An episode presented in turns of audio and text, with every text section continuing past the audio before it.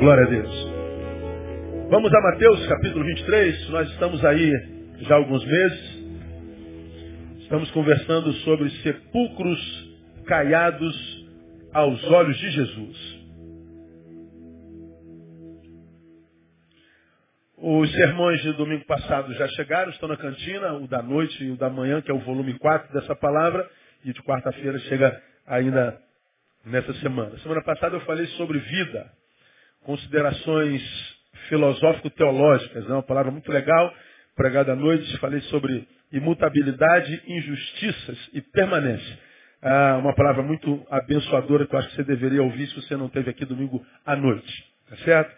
Tem, uma, aí tem lá na cantina, se acabar na cantina, peça uma hora para pegar no gabinete que tem mais. Ah, Jesus reúne uma classe religiosa em Jerusalém, e sobre eles libera uma das palavras mais duras que ele liberou em toda, todo o tempo que esteve na face da terra. Resumimos essa palavra, é o capítulo 23 de Mateus, é o capítulo dos ais. Jesus se dirige aos fariseus e, e, e por 13 vezes diz, ai de vós, ai de vós. E essa palavra ai de vós, ela é extremamente séria e preocupante, porque parte da boca daquele que conhece o que nós fazemos do lado de fora e o que nós somos do lado de dentro.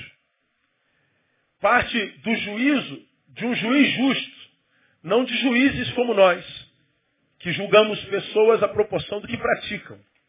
Nosso juízo é sempre muito injusto. Nós olhamos para uma pessoa que foi fiel durante 25 anos, 30 anos. Se essa pessoa adulterou, a gente diz sempre soube que você não prestava. Ou seja, porque ele, ele errou uma vez, você, cheio de razão, anula 25 anos de acertos e diz você não presta. Que bom que Jesus não é como a gente, amém, irmãos? Ah, Jesus não anula a nossa história por causa do erro do minuto. Jesus não anula nossos anos por causa do erro de uma semana. Quando ele julga, ele julga com justiça, porque ele conhece o feito e a intenção com a qual o feito foi praticado. Jesus se reúne com a classe que se diz representante de Deus e diz, ai de vocês. E a gente resume no versículo 27, dizendo, ai de vós, escribas e fariseus, hipócritas, porque sois semelhantes aos sepulcros caiados, que por fora realmente parecem formosos, mas por dentro estão cheios de ossos e de toda imundícia. Vocês parecem uma coisa por lá de fora. Sua roupa sacerdotal, seu elmo, seu cajado, seus, seus títulos, vendem para quem só consegue ver o que os olhos biológicos veem, uma coisa linda e santa, mas eu conheço vocês por dentro. Vocês são semelhantes a sepulcros caiados. Aí nós começamos a traçar um perfil, mostramos vários sepulcros. Tomamos, por exemplo, o Taj Mahal, que é uma das sete maravilhas do mundo, que na verdade é o quê? É um sepulcro. Foi um sepulcro que um imperador fez para sua amada e levou dezenas de anos para ficar pronto mas não trata de nada mais, nada menos do que um sepulcro caiado, nós falamos que existem pessoas que são assim. E nós começamos a, a, a traçar um perfil do que seja uma pessoa, sepulcro caiado aos olhos de Jesus. Quais são as marcas que Jesus distingue naqueles aos quais ele chama de sepulcro? Aí nós aprendemos. Primeiro, é aquele que na vida há desequilíbrio entre austeridade e flexibilidade. Versículo 4 atam fardos pesados e difíceis de suportar. Põe aos ombros dos homens, mas eles nem mesmo com o dedo querem movê-los. Austeridade para os outros, flexibilidade para si. Sepulcro caiado é aquele que tem desequilíbrio com relação à sua motivação. Verso 5. Todas as suas obras eles fazem a fim de serem vistos pelos homens. Ou seja, qual é a motivação do sepulcro caiado? É o amor a Deus ou o amor para si mesmo? Ele vive para glorificar o nome do Senhor ou para ser glorificado pelos homens? É para ser glorificado pelos homens. Vivem por amor a si mesmo. Terceiro, desequilíbrio com relação à sua missiologia, à sua missão. Está no versículo 6 e 7. Gostam dos primeiros lugares, do primeiro lugar nos banquetes, das primeiras cadeiras das sinagogas, das saudações nas praças e de serem chamados pelos homens. Qual é o, o alvo do sepulcro? É ele mesmo. Ele, ele, ele diz que tem fé, mas o único beneficiário da sua fé é ele mesmo. O seu alvo é ele mesmo, a sua missão é ele. O outro é só um detalhe na vida dele. Falamos sobre isso dois domingos seguidos. No domingo passado, nós falamos pela quarta marca, falamos da quarta marca dos homens sepulcros aos olhos de Jesus. São os que fecham as portas da liberdade para todo o que não é eu. Está no versículo 13. Mas ai de vós, escribas e fariseus hipócritas, porque fechais aos homens o reino dos céus, pois nem vós entrais, nem aos que entrariam permitis entrar. Então eles se julgam donos da chave do reino, da liberdade do pecado. Mas Jesus diz, vocês impedem, impedem pessoas a entrarem no reino, porque nem dentro vocês estão.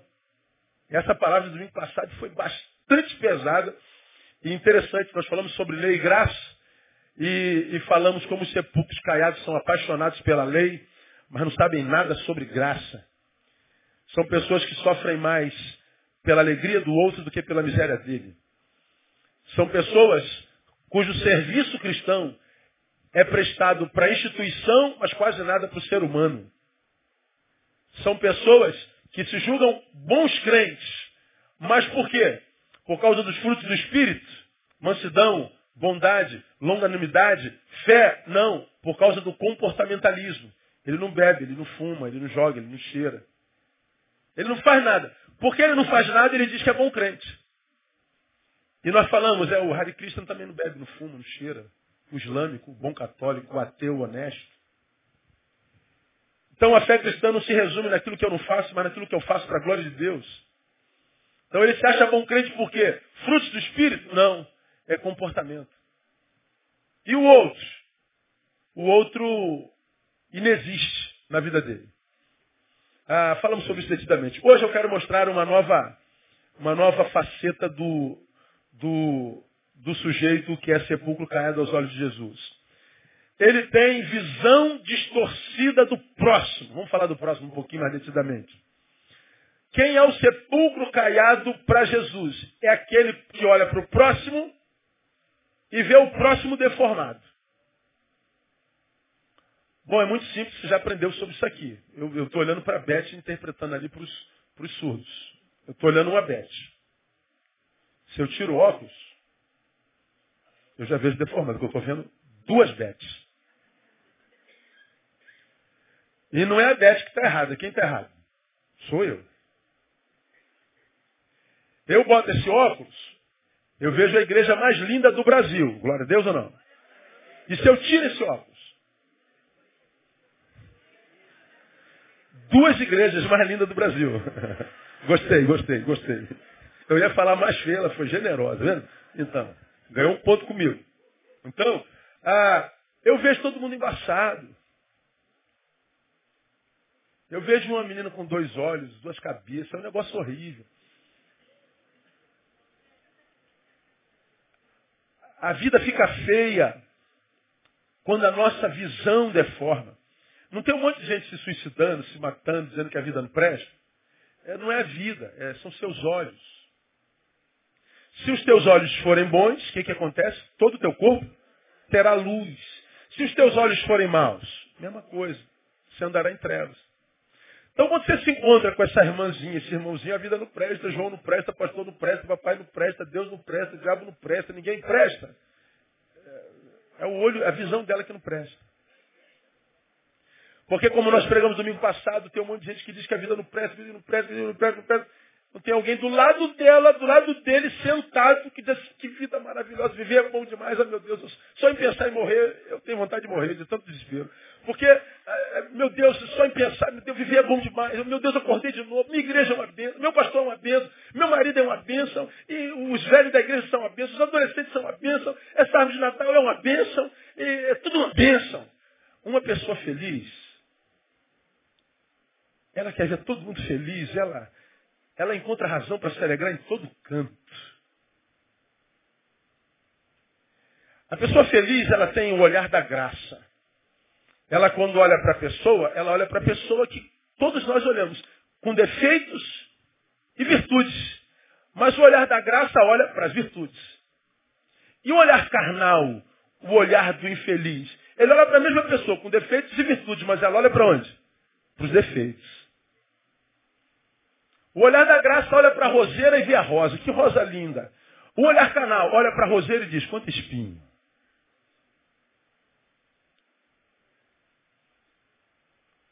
Mas para quem tem olhar carnal, o problema está sempre no observado. Nunca na visão. Nunca. Então só se engana quem quer. Você quer saber quem é o sujeito? Veja a forma como ele vê a vida. Você quer saber o que tem dentro dele? Veja a análise que ele faz do que está do lado de fora. Simples.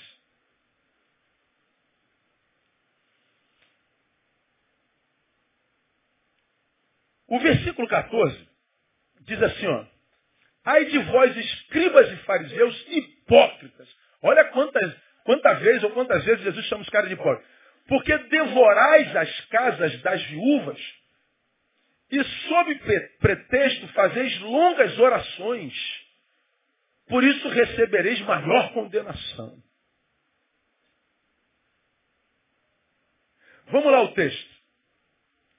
Por que, que vocês são hipócritas? Vocês devoram as casas das viúvas. O que, que é devorar a casa da viúva? O que, que é isso? O casal daquela época é, era um casal que fazia parte de uma sociedade que todos os que tinham bens faziam testamentos. Testamento é aquilo que a gente deixa pronto definindo com quem ficam os bens antes da gente morrer, para que os nossos filhos não se matem por causa da herança que deixamos. Então, geralmente, quem tem muita coisa, que vale a pena matar um filho um ao outro, o que, que ele faz? Ele faz um testamento. Não é o caso da maioria de nós. Vou deixar a tua bicicleta para quem? Não é? Mas quem tem muitas bicicletas, o que, que ele faz? Ele bota essa bicicleta roxa para João, a vermelha para Márcia e por aí vai. O testamento é divisão dos bens em vida. Se o sujeito morre, não tem briga, já sabe para quem vai. Agora, quem é que legalmente fazia o registro dos testamentos naquela época? Os escribas. Vai pensando. Já deu para entender tudo? Eles sabiam, uma vez que um sujeito morreu, quais eram os bens que aquela viúva herdaria. E o que, que os escribas e fariseus, que também eram representantes daquela sociedade teocrata, fazia? Eles visitavam as viúvas, cujos bens herdados eram muitos, porque eles conheciam o testamento, e eles faziam o quê? Em nome de Deus, faziam com que aquelas viúvas doassem os seus bens para a sinagoga. Prove, irmã, o quanto a irmã ama ao Senhor. Quanto que a irmã está disposta a sacrificar?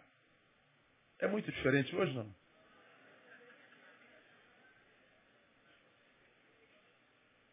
Quanto que o irmão está disposto a sacrificar por amor ao Senhor?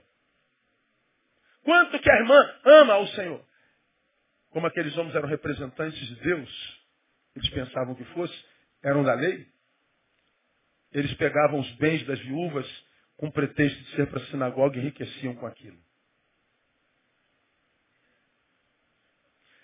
Jesus diz: vocês são um bando de hipócritas. Eles diziam que a forma como a viúva demonstraria amor a Deus era dando dinheiro para a igreja. Tu imagina, vamos imaginar que o meu sermão acabasse aqui, acabou o sermão. Vamos imaginar que Jesus baixasse no Brasil agora e olhasse para o que é a igreja evangélica brasileira no Brasil. Do que, que você acha que Jesus chamaria a igreja? De hipócritas. Porque a igreja brasileira é uma igreja mamonizada.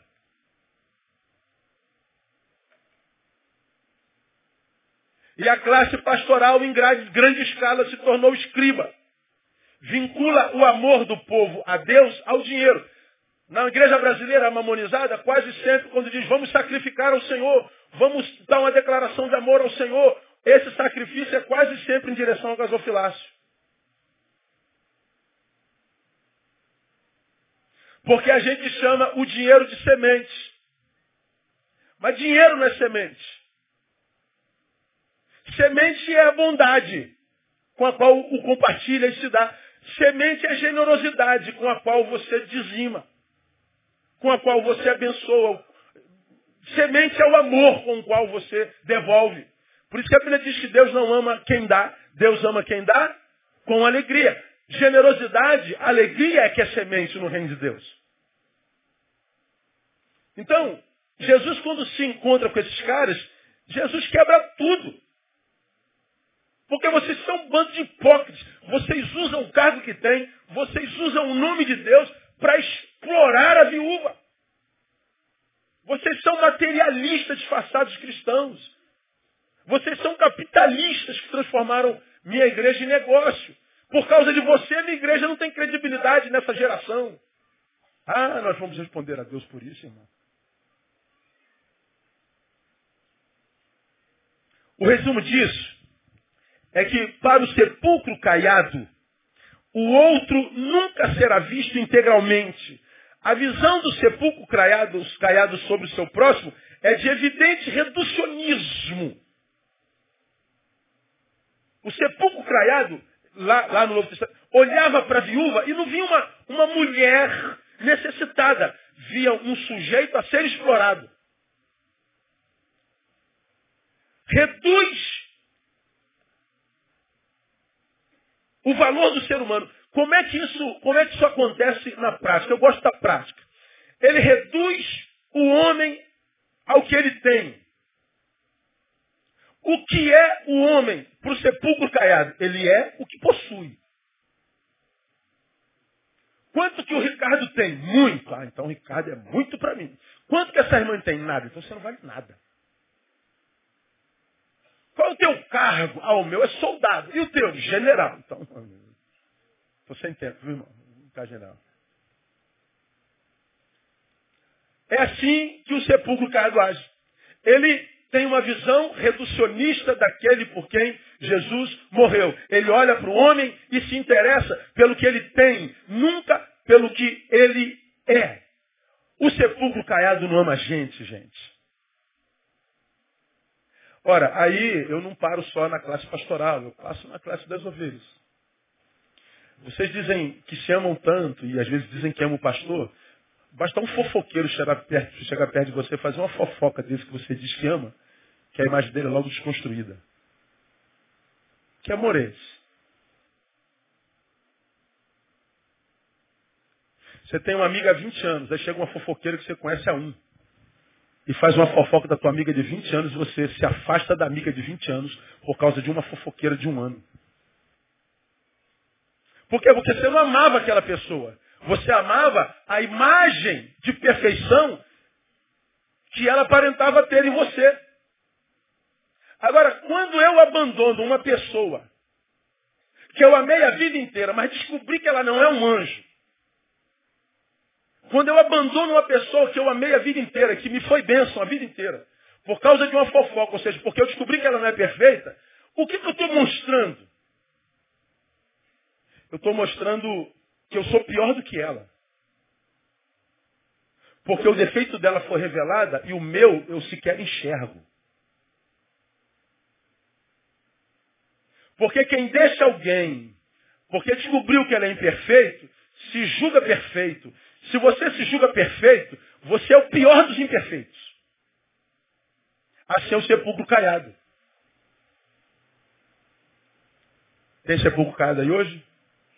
Não, hoje eles não vieram. Está tudo na internet ouvindo. Brincadeira, brincadeira, não pode ficar aí na internet é, que cabe em todo mundo. Então, ele olha para o homem e se interessa pelo que ele tem, não pelo que ele quer. Então, quando eu, quando eu olho para alguém e só o valorizo pela perfeição ou pelo que ele tem, eu estou dizendo, primeiro, que estou retirando dele o seu valor intrínseco, o, o, o sepulcro caiado, porque reduziu o homem, arrancou dele o seu valor intrínseco, ou seja, é o valor que ele tem pelo simples fato de ter nascido e existir. O valor de um ser humano no Evangelho não está em função daquilo que ele adquire na história que escreveu. O seu valor para Deus está no simples fato de ele ter nascido. O seu valor é intrínseco. Ele vale porque ele é. Ele não vale porque ele tem e não vale porque produz. Jesus, quando me amou a mim e amou a ti, nos amou a nós, não nos amou em função da, da, da, da, nossa perfeição, não nos amou por causa da nossa capacidade, não nos amou por causa da nossa sagacidade, não nos amou por causa da nossa beleza, nos amou porque nós éramos como ovelhas sem pastor e estávamos perdidos. Ele nos amou simplesmente porque Ele nos amou. Não havia mérito em nós. E o que, que você acha que Jesus espera de nós? Que quando nós olhamos para o ser humano, sim, nós não somos incapazes de, de, de, de ver os seus feitos, de reconhecer os seus erros. Temos que escolher com quem a gente anda, tem. Mas valorizar o ser humano enquanto tal, independente do que ele faça, nós devemos valorizar. E quando nós não fazemos isso, nós estamos dizendo, você está retirando do homem o seu valor intrínseco. Você está se revelando para mim. De modo que quando, minha irmã, meu irmão, o fofoqueiro entra na tua casa para desconstruir aquele ou aquela quem você amou por tanto tempo, bom, não é aquele de quem se fez a fofoca que está sendo desconstruído para Deus. Aquele que é o alvo da fofoca está sendo desconstruído em você. Mas se você deixa de amar, é você que está sendo desconstruído em Deus.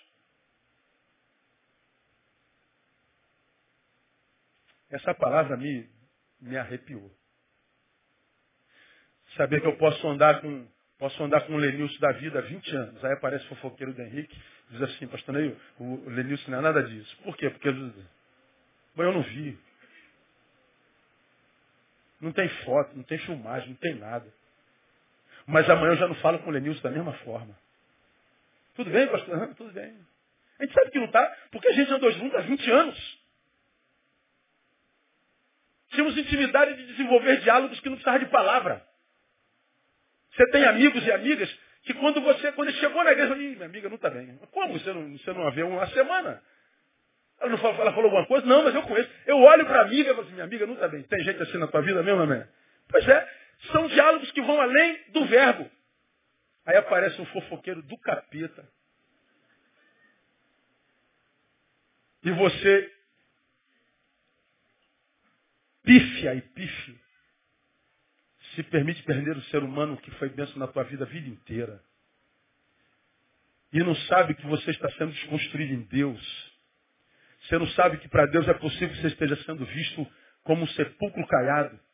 Porque você diz, se é imperfeito, eu não quero. Bom, isso se aplica em várias áreas da nossa relação. Por exemplo, casamento. Por que, que quando um cônjuge trai, o outro muitas vezes se mata? Por que, que a traição, existem traições e traições, são inconcebíveis na cabeça de alguns?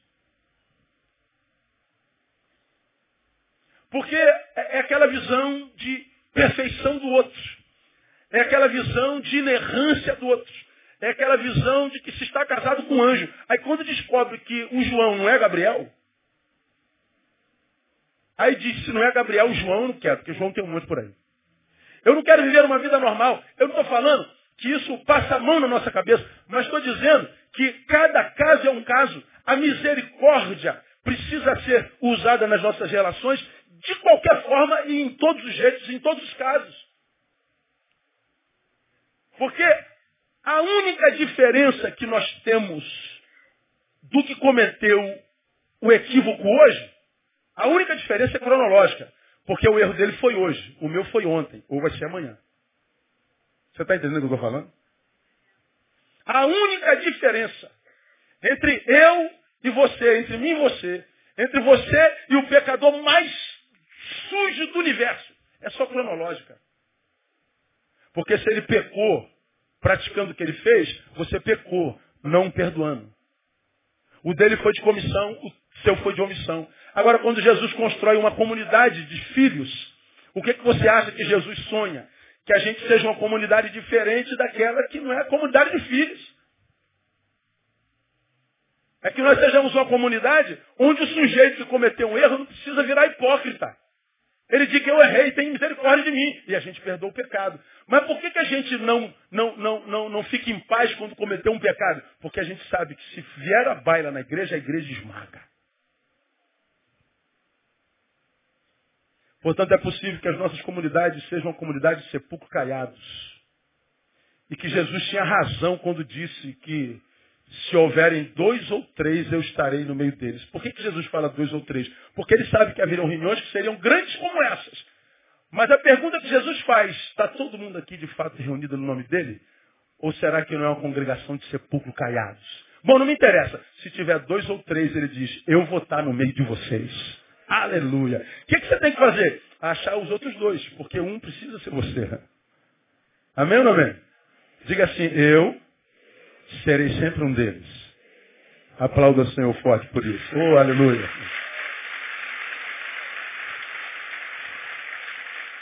Retira do homem seu valor intrínseco. B. Essa forma de ver o outro revela a doença da visão de quem assim vê. Você já aprendeu aqui também. Sujeito cometeu um pecado. Olhar da graça. Você olha para o sujeito que cometeu o pecado. Olhar carnal, você olha para o pecado que o sujeito cometeu. O sujeito errou, vacilou feio. O olhar da graça, olha para o sujeito que vacilou. O olhar da carne, olha para o vacilo que o sujeito cometeu.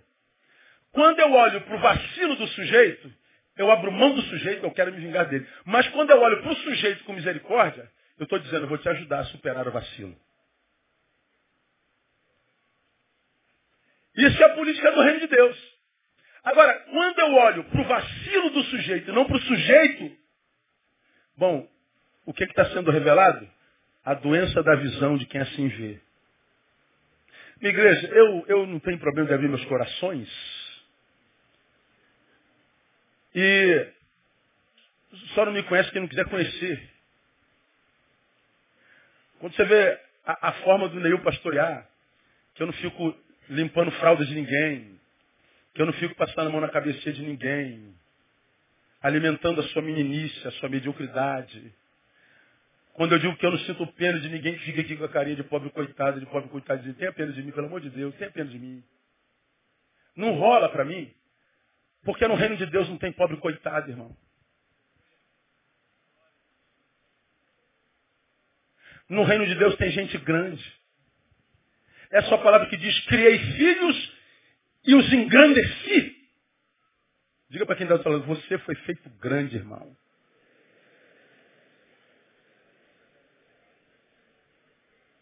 Mas por que, que então tem tanta gente entre nós que se sente tão injustiçada, tão pobrezinha, tão pobrezinha? Problema de visão. Procura um oftalmologista espiritual. Teu problema é de visão. Teu problema é falta de problema. Porque se tivesse problema de verdade, tivesse passando fome, tivesse lutando contra um câncer, tivesse lutando contra um HIV, se teu filho tivesse entubado e o médico disse tem três dias de vida, ah, você se levantar dessa pobrezinha como de uma galinha leoa, que eu vou salvar meu filho. Eu me lembro aqui alguns anos, alguns anos, não tem anos atrás, eu conto a história na, na história da igreja. Tinha diácono na nossa igreja e, e os caras queriam me derrubar de qualquer jeito, mano. Aí que eu fui ameaçado de morte. Todo mundo sabe a história da nossa igreja. E o pessoal que esteve comigo está aqui desde o início. Gente que está aqui de, desde o comecinho, quando era aquela igrejinha lá atrás, perseguição, perseguição, perseguição. Tamara tinha quatro anos de idade e o culto acontecendo, e um dos diáconos pega a minha filha, quer sair para fazer xixi, e o cara na porta diz, você não vai fazer xixi, tio, eu tô, tô quase mijando, tio, tô quase mijando, tio e o, e o velho não deixava a menina sair. E, e, e, a menina correu, ele correu atrás da menina, pegou no braço da Tamara com quatro anos, apertou, Tamara branca, apertou o braço da Tamara e disse, você é uma praguinha igual seu pai. Tamara volta para o templo com a, a, a, marca de dedo do velho e mijada. Eu estou dirigindo o culto. Aí vejo um vucu-vucu ali no cantinho, igreja pequenininha. E vejo André sair igual uma endemoniada. Eu falei, meu Deus. O que, que aconteceu? E a mulher sai arrastando. Meu Deus, o que, que aconteceu? Bom, é, é a galinha que viu tocando no pintinho. Na galinha pode tocar. Quantas mães nós temos aqui de dividir assim, meu filho é uma benção? Pode tocar na galinha, não pode? E se tocar no pintinho? Ah. A galinha sai endemoniada. A galinha vira bicho, irmão. A galinha não quer saber. Tem um, tem uma, tem uma, tem uma, uma, um videozinho no YouTube antigo de uma galinha que vem atravessando, já, já até citei isso aqui no passado, com vários pintinhos atravessando uma, uma, uma pista nos Estados Unidos. Aí vem ela com os pintinhos tudo atrás. Quando ela vê um carro chegando, o que, que ela faz? Ela entra na frente do carro e abre as asas. Um carrão. Aí os pintinhos atrás e a galinha na frente do carro. Ô galinha, você tá maluco? Esse carro faz uma canja com vocês tudo. Mas ela quer saber? Ela não quer saber o tamanho do inimigo. Ela quer proteger os pintinhos. Sabe por que tem um monte de crentes na igreja com essa visão de pintinho? Por causa da visão que tem de si mesmo, de Deus e da vida. E que vivem dentro dos nossos rebanhos querendo que a gente alimente essa desgraça. Mas sabe qual é o problema? O problema é que está se deformando a proporção de um sepulcro caiado. Visão equivocada do, do, sujeito, visão equivocada da comunidade, visão equivocada de Deus, visão equivocada de tudo. E por que isso perpetua na pessoa, isso se cronifica? Porque ele pensa muitas vezes que isso é obra do diabo. Como o diabo não tem nada a ver com isso, a oração não resolve. O que resolve é a mudança de postura. Eu não alimento isso jamais.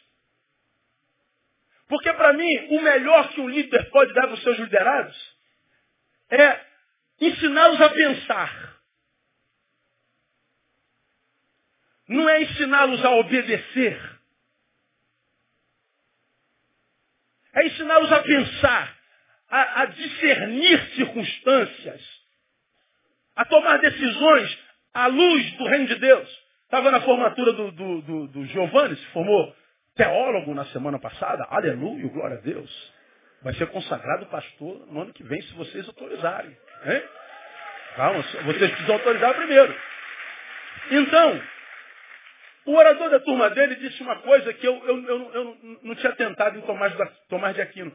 Tomás de Aquino defendeu teologia assim, teologia é estudar Deus e as coisas com os olhos de Deus. Rapaz, é verdade. Porque a melhor definição de teologia para mim vem de João Batista Libânio, que diz que teologia é achar a inteligência da fé. O que, que a teologia faz? Pega a fé e acha nela sua inteligência. Tomás de Aquino vem e dá uma outra ideia. Teologia é estudar Deus e a sua revelação e as coisas a partir de Deus. Ora, o que, que a igreja faz? Ela deve ser aquela que, a partir da visão de Deus, analisa as coisas. Agora, o que, o sepulcro caiado faz? Analisa as coisas a partir da sua própria visão. E na visão do sepulcro caiado, ele é sempre vítima. E por que, que assim é? Porque revela a deformidade da visão com a qual vê o mundo. O sepulcro caiado, quem é? É aquele que nós já pregamos lá em Mateus 13, 22. Volta para Mateus 13, 22. Mateus 13, 22. Lembra da parábola dos semeadores? Os solos que são, na verdade, a revelação do nosso próprio coração. Quatro solos, em três a palavra não vingou, não vingou. Mas nós falamos que ah, eu não preciso ser ruim para sempre, não há determinismo naquele que serve um Deus como o nosso. É possível que os solos ruins se transformem em solos bons. Quem é o sepulcro caiado? É esse solo aí, ó, do 13, 22 de Mateus. E o que foi semeado entre os espinhos, este é o que ouve a palavra. Mas os cuidados deste mundo e o que mais? Leiam. A sedução das riquezas fazem o quê? Sufocam a palavra. Olha os escribas aí. Eles olham para a viúva e vê o dinheiro dela. Eles olham para ela e pensam neles. Quem são esses? Os entre espinhos. Nestes, a palavra fica sufocada. Aí, tu pode pregar aqui o que você quiser. Alguns de vocês saem daqui encantados com a palavra. Ele sai triste. O pastor jogou piadinha para mim. Eu nunca jogo piada para ninguém. Quando eu tenho que falar, eu falo na lata, falo na tua cara. Eu nunca, sabedor que eu tenho 1.500 pessoas pelo menos me ouvindo, vou fazer sermão só para você, sepulcado. Você não está com essa bola toda. Então, o, a palavra no sepulcro fica sufocada. Porque a visão dela é corrompida. O sepulcro caiado, nossa, dava para falar um monte de coisa disso aqui, mas o tempo, é, como diria o cara, ruge, né? Então a gente tem que passar.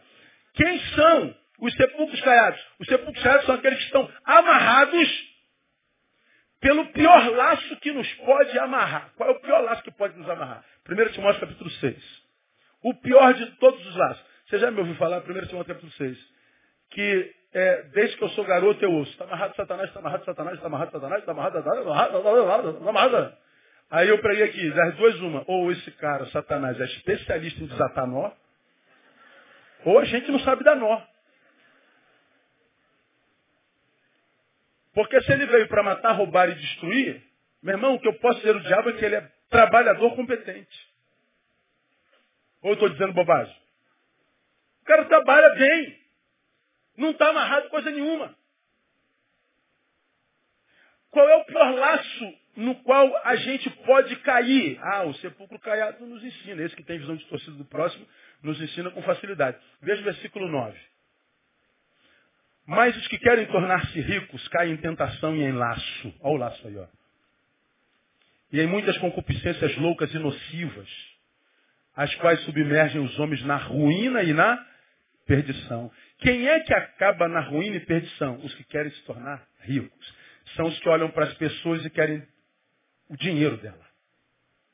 É o pastor que olha para essa multidão e vê um cifrãozinho na testa de cada um.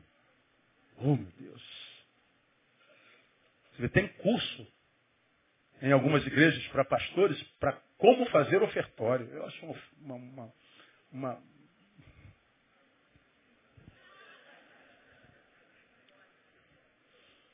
Ah, veja o versículo 10.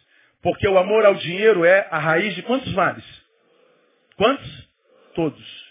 Nessa cobiça, alguns, leiam comigo, se desviaram da fé e se traspassaram a si mesmo com muitas dores. Ruína, perdição, apostasia e muitas dores.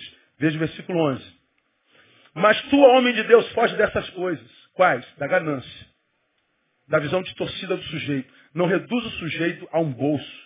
Não reduz o sujeito ao seu título. Não reduz o sujeito ao seu lugar de honra na sociedade. Veja o sujeito holisticamente, integralmente. Foge dessas coisas. E segue a justiça, a piedade, a fé, o amor, a constância e a mansidão. Agora, segura aí que eu vou te falar sobre esses três versículos. Olha, por que, que eu digo que esse é o pior laço que um ser humano pode cair? Porque o pior laço que o ser humano pode cair é aquele laço que nós confundimos com a bênção de Deus.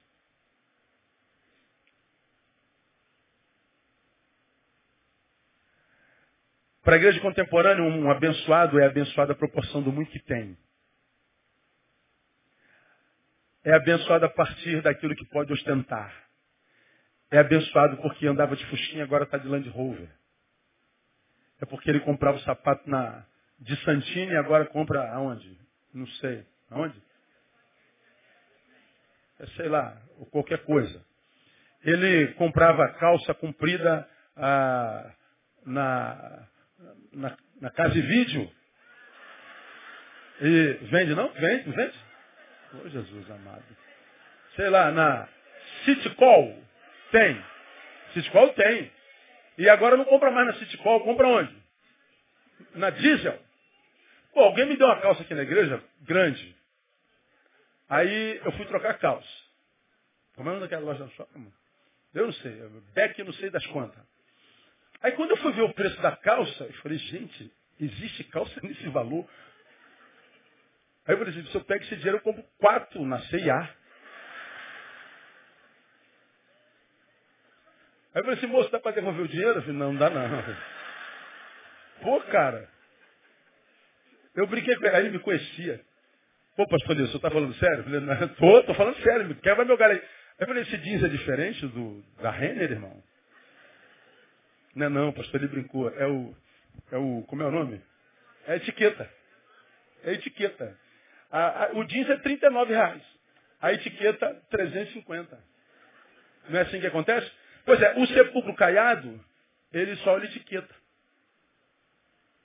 Ele acha que é abençoado à medida que as etiquetas mais caras vão, vão tomando corpo. Ele acha que é, é, é abençoado porque morava na comunidade e agora mora na Mandacaru.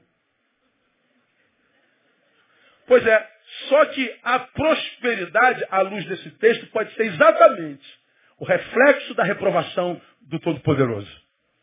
Pode ser exatamente o laço que o diabo usou para te amarrar. E mais, você está amarrado, caminhando para a ruína e para a perdição, caminhando para muitas dores, se transformando num sepulcro, sendo reprovado por Deus e rico. Quando o Senhor está dizendo você não pode se afastar, é da justiça, da piedade. Quando você tinha menos, você era mais justo, você era mais piedoso. Quando você tinha menos, você dependia mais de Deus em fé, você amava mais as pessoas, tinha mais constância na tua fé, na tua oração, na tua vocação, era mais manso, ou será que a tua riqueza te deformou? Será que quando você trabalhava naquela empresinha ali, naquele lugar, você não era um e agora você passou no concurso público, virou isso tudo aí, você não mudou? Pois é, o que a igreja chama de bênção de Deus, prosperidade, pode ser exatamente o laço que o diabo usou para nos manter longe da nossa vocação. Para nos transformar num sepulcro caiado, lindo, mas carregando morte, ruína, perdição por dentro. Isso é devorar as casas das viúvas. Mas existe, voltando para Mateus 23, uma outra palavra nesse mesmo versículo a respeito dos fariseus, aos quais Jesus chama de hipócrita. No versículo 14.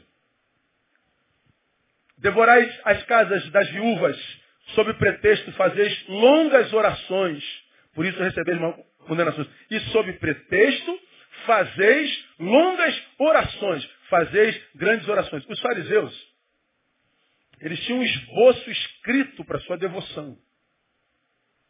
Nada na vida do fariseu sai do coração, é tudo de cor. É tudo decorado, é tudo frio. É tudo performance. Até hoje. Você fala assim, fecha os teus olhos e produz uma frase de adoração ao Senhor. Não sai. Fecha os teus olhos e glorifica. Não sai. Não é que não queira, é que não pode. Só consegue cantar se estiver em pré, só consegue é, adorar se estiver em... Deixa fluir. Não flui. Os fariseus, eles tinham uma cartilha com 18 orações. E eles faziam devocionais deles com 18 orações. Aí o Senhor diz assim, engraçado, vocês roubam a viúva, depois vai para a sinagoga orar. Vocês usam o poder que tem para explorar uma viúva e depois vai orar. Do que, que Jesus os está acusando? Jesus está dizendo que eles têm o quê? A mentalidade, a consciência cauterizada. Vocês roubam e oram. Vocês oprimem e adoram. Vocês são os hipócritas. Sepulcros caiados. Ai de vós. É como é, os muçulmanos radicais, né? Fazem cinco orações voltadas para Meca. Se levanta, bota a bomba no bolso, entra no ônibus, mata todo mundo. Ninguém ora mais do que essa gente. Ninguém odeia mais do que essa gente. Em nome de quê? Em nome da sua fé, do seu Deus. Eles chamam de guerra santa. Nada, absolutamente nada a ver com o reino. No reino do Senhor, a marca é o amor mesmo. E o amor não é sentimento, vocês já aprenderam isso. Sentimento, afetividade tem a ver com personalidade. Tem o sanguíneo, o colérico, o fleumático. Cada um reage aos afetos, tem personalidade. Tem gente que é beijoqueira. Quantos beijoqueiros nós temos aqui de ver? Só isso? Não acredito, gente. Levanta a mão bem alto. Pastor, eu sou beijoqueiro, beijoqueiro. Então, eu já falei isso. Andréia, reunião de família, irmãos, é um desespero. André chega, beija todo mundo. Quando chega na última, está na hora de ir embora. Aí beija todo mundo de novo. Neil chega. Boa noite. Bom, eu poderia, poxa, meu Deus do céu, eu não posso ser assim, eu tenho que ser como André. Thaís, beijoqueira, agarradeira, lambedeira. Tamara. Oi.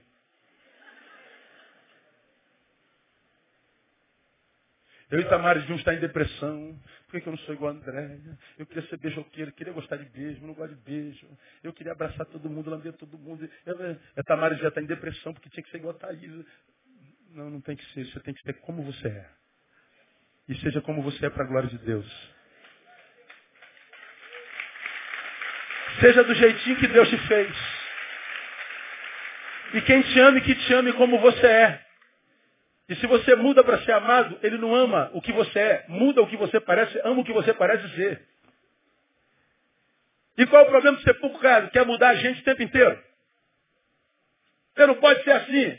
Deve. No reino, o único a quem nós queremos transformar somos nós mesmos. E como que a gente faz isso? Pela renovação da mente. O mundo, que é sempre egoísta, que é sempre hedonista, que é sempre individualista, o Senhor está dizendo, não tenta transformar isso não. O mundo é mundo desde que o mundo é mundo. E vai morrer mundo. O que, que você tem que fazer? No mundo, renove a tua mente para que você não se transforme neles. Continua sendo quem e o que você é para a glória de Deus. Não tenta mudar ninguém. Mude-se a si mesmo o tempo inteiro. Renovação de mente. O sepulcrado não consegue. Ele vive focado nos outros, querendo mudar todo mundo. E aí, ele, porque não consegue viver o fluir de Deus, como que ele pode se imaginar prestando serviço a Deus através da instituição? Agora eu pergunto, para tocar aquele teclado precisa ser crente? Para dirigir um louvor aqui precisa ser crente? Para administrar uma, empresa chamada igreja precisa ser crente? Nada, irmão. Agora, para honrar o Senhor fora da igreja, testemunhar do seu amor, da sua graça, precisa ser crente? Precisa ser crente cheio de Espírito Santo. Agora, um, ainda que Jesus diga assim, ó, a nossa luta não é contra carne ou sangue, Ora, o que, que adoece a gente na igreja?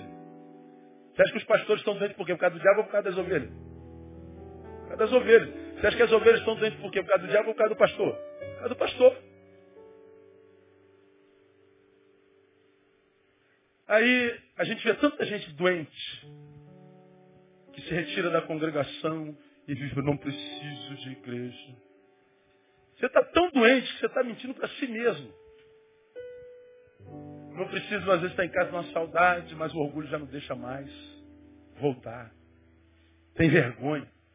Tua luta era contra o irmão que te ofendeu. Agora tua luta é contra si mesmo. A, a, a doença é tão, tão, tão sinistra imperceptível que a gente adoece e pensa que está sendo abençoado. O, sem, o sepulcro caiado diz amar a Deus, mas não tem consideração alguma pela pessoa humana. O resumo para a gente terminar. O sepulcro caiado dos mentirosos acaba se tornando o pior. Eu e você não precisamos ser nenhum exemplo de inteligência para saber que no meio de uma congregação tem todo tipo de gente, gente. Pelo amor de Deus, cara.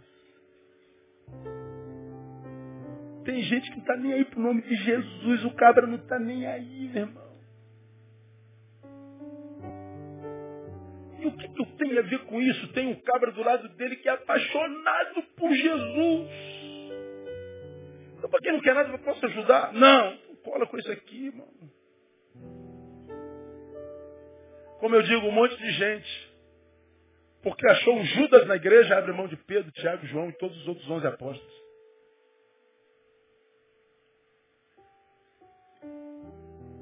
E o pior, do lado de fora se haja melhor tá, do que quem está em comunhão. Quem é está doente, irmão? É porque você adoeceu na sua visão. Dos mentirosos se tornaram os piores. 1 João capítulo 2. Eu gosto da Bíblia. Para gente terminar e ir embora para casa.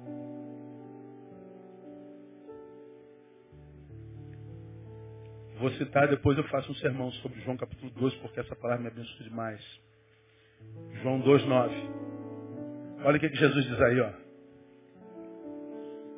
1 João, não é Evangelho de João, é Epístola, está lá na frente, 1 João capítulo 2, versículo 9. Aquele que diz estar na luz e odeia seu irmão, leia para mim, até agora está em trevas. Quando você vê aí, aquele que diz estar na luz e odeia seu irmão, a palavra odiar não é nutrir um sentimento contrário para ele, é tratá-lo com indiferença. Tatiana, você não existe para mim. É a diferença, eu te odeio. Isso é uma coisa. Te ignorar. Seu valor intrínseco foi retirado.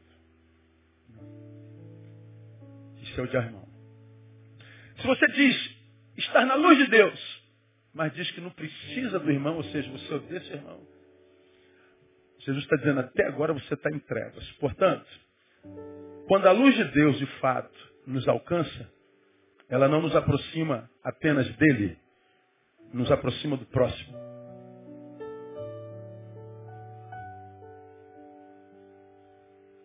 Se você está aqui, o sepulcro, e acha que tem razão para estar longe dos teus irmãos, tem razão mesmo, você está certa. Porque é como é para quem está na luz, você está em trevas. Quando a luz de Deus de fato alcança o homem, eu estou falando quando de fato não nos aproxima apenas dele, nos aproxima do irmão. Portanto, eu sei a distância que eu estou de Deus a partir da distância que eu estou do meu irmão. Quanto que eu estou próximo do meu irmão em comunhão. Ah, então eu sei quanto eu estou próximo de Deus. Quanto que eu estou próximo de Deus? É simples. Vê a distância que você está da comunhão. Portanto, veja o quanto distante de você você está da sua vocação.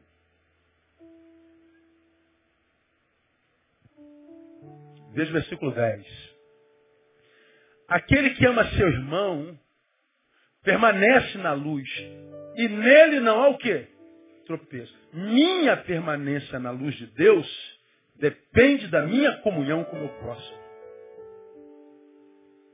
Bom, entrei debaixo da luz de Deus.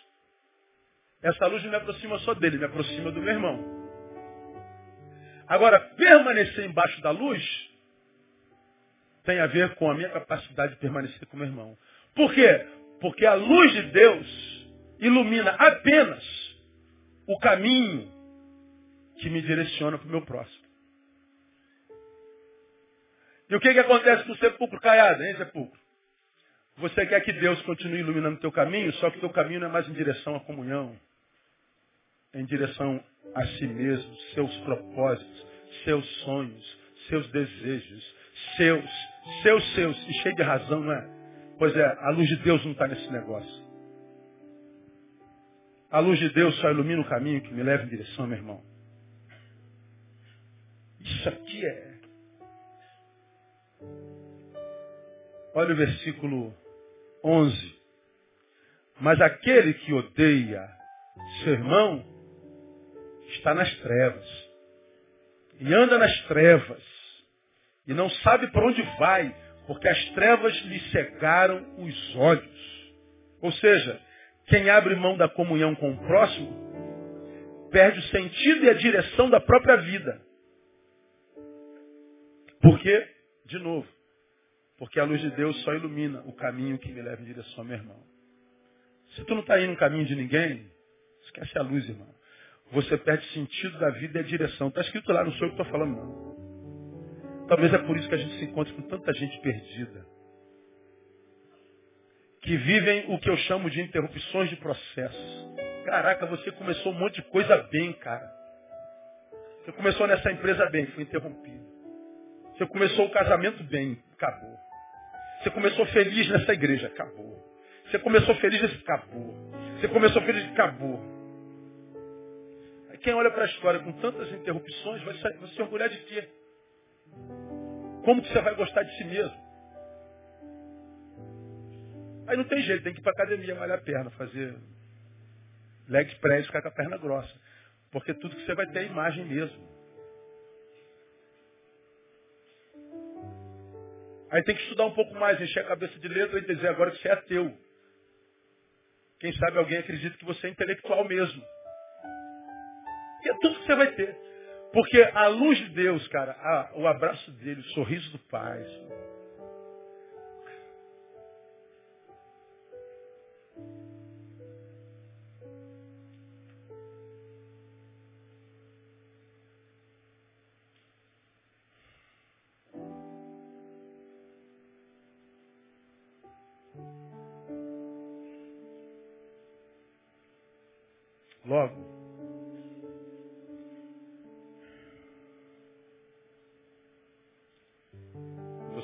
entender a oração intercessória de Jesus. E rogo não somente por estes, mas também por aqueles que pela sua palavra vão de crer em mim. E quando Jesus orou, o que, que ele pediu ao Pai? Para que todos sejam um assim como tu, ó Pai, és em mim e eu em ti, que também eles sejam um em nós. Para quê? Para que o mundo creia que tu me enviaste. Olha o que Jesus está dizendo. Neil, só se você for um com teu irmão e com os teus irmãos. E que seus irmãos sejam um conosco. Só assim, quem não é daqui vai acreditar que ele está no nosso meio. E se eu me separo do meu irmão? eu anulei o testemunho da fé que eu digo professar. Você está aqui, meu irmão, minha irmã, que acha que tem direito de estar longe, estar magoadinha, magoadinho, e que vive querendo que todo mundo fique passando a mão na sua cabeça. Está tristinha, está tristinho. Você está impedindo que pessoas cheguem a Deus. Você está abrindo mão da luz de Deus no teu caminho e logo, logo você se perde. Talvez por isso nós tenhamos 42,3 milhões de crentes no Brasil, 56 milhões de ex-crentes, mais perdidos do que achados. Portanto, se você se preserva do próximo, das duas uma. Se acha melhor do que ele, ou o seu medo dele é maior que o seu amor por ele. E isso é revelador. Por quê? Porque a Bíblia diz que o verdadeiro amor lança fora todo medo. Aí eu tenho medo de muita gente. Mas o amor que eu tenho por essa gente precisa ser maior. Considerar que mesmo no delinquente mais delinquente, ainda há um resquício de humanidade. Dele a segunda chance. Estava na formatura do Giovanni. Acabou tarde, eu dei uma palavra lá. Aí tinha um grupo de gente lá. Pastor, você vai por onde? Eu vou subir para Madureira. Não, Madureira não, tá perigoso mesmo. Aí eu sem querer disse, oh, irmã, eu não deixo de ver um segundo por causa dos perigos que os meus semelhantes me provocam, não. Eu não mudo o meu curso de vida nem um instante por causa de ninguém. Eu vou para Madureira. André do meu lado, boca fechadinha. Se ele está indo, eu vou também. Que dia foi tua formatura? Sábado passado. Passei por Madureira, estou aqui, estou vivo. O medo que eu tenho do meu próximo não pode ser maior do que o amor que eu tenho por ele. Eu não posso dar a ele o poder de mudar o curso da minha vida.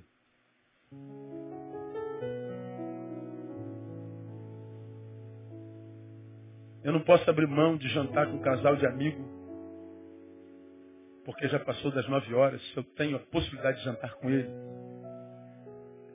Eu não posso abrir mão da comunhão da mesa por causa de uma ameaça que esteja enquanto possibilidade diante de mim. Então, meu irmão, deixa o Espírito Santo de Deus estar no teu coração. O sepulcro caiado distorce a visão que tem do próximo. O próximo é alguém de quem a gente carece. Ele não é um privilégio de Deus para nós, ele é uma necessidade para nós. Mas eu já me machuquei demais, porque você se relacionou errado. O problema não está nele, está em você. Então muda de óculos. Cresce. Para de se achar. Deus fez grande, pô. E lembra que quem quer a bênção de Deus, a luz de Deus para o caminho, o único caminho que a luz de Deus ilumina é o caminho em direção ao próximo. Se você não quer caminhar em direção à comunhão, se vira, pô. Mas não vai chegar lá amanhã nas trevas, na ruína, e falar assim, Deus me abandonou. Seja honesto, pelo menos lá no buraco. Porque ia falar para o cara, o que, que não tem na Bíblia, cara? Tudo que a gente precisa para a vida tem na Bíblia. A Bíblia fala de tudo, cara. Eu já li a Bíblia várias vezes, cada vez que eu li, meu Deus, isso estava aqui quando eu li a outra vez, estava. Mas meus olhos não viram. Então, ao invés de você achar que o outro é sempre uma doença, que, que devia ser assim, nada, cara, cuida da tua vida, dos teus olhos e vai para a comunhão. Quando você olhar para uma viúva, veja uma viúva e não o bolso dela. Quando você olhar para o sujeito pecador, olhe para o sujeito, não para o pecado dele. Quando você olhar para o general, olhe o sujeito que é general, que é o mesmo sujeito do que é soldado. Não retira do homem o seu valor intrínseco. Quando você olhar a vida assim, você vai entender que você então está olhando a vida com os olhos de Deus. Quando você olha a vida com os olhos de Deus, é porque Deus, de fato, pelo Espírito, habita em você. E quando Deus habita em você e a gente olha a vida com os olhos de Deus, não há quem possa roubar vida de nós, porque Ele veio para que nós tivéssemos vida e vida com abundância. Quem recebe, aplauda Ele forte. Vamos orar. Vamos embora para casa. Está em pé? Dá um abraço aí gostosão no teu irmão. Que Deus te dê essa vida, irmão. Deus te dê a graça de ver a vida com os olhos de Deus.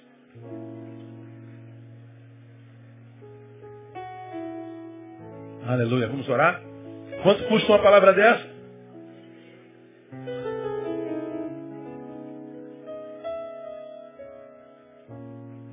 Ela não custa nada, já foi paga por Jesus de Nazaré. É tua de graça custa nada. É só guardar no coração.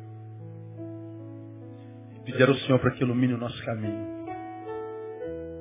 Quando você tiver como eu tenho, quase que regularmente vontade de desistir. Às vezes, eu falo, Deus, não vale a pena trabalhar com gente, não. Às vezes, Deus, eu poderia fazer um negócio menos desgastante, há muita energia negativa muita força contrária. A gente, pastor, é o fio terra da igreja. Toda seta do diabo que vem acaba no terra. Aí Deus nos surpreende às vezes com um, um torpedozinho, né? um torpedozinho do céu. Na hora certa, um, um testemunho. Uma, aí meu Deus, vale, vale a pena, vale a pena. Porque tem muita gente boa na casa de Deus. Misericórdia. E enquanto eu vi gente boa na casa de Deus, me desculpem Judas, são vocês que têm que sair. Não é você que tem que sair. Ah, mas tem Judas. Então saia o Judas, você fique. Esforce para ser um daqueles dois ou três. E você vai ver que o esforço é menor. Do que tentar mudar todo mundo e esperar que todo mundo faça como você quer e que te ame. Hum, Jesus não conseguiu ser amado por todos. Então, esforço para ser amado por Deus. É muito mais fácil ser amado por Deus que pelos homens. É muito mais fácil agradar a Deus do que agradar os homens. Vamos orar. Papai, nós te louvamos porque a tua palavra é linda demais. A tua palavra é linda, a tua palavra é vida.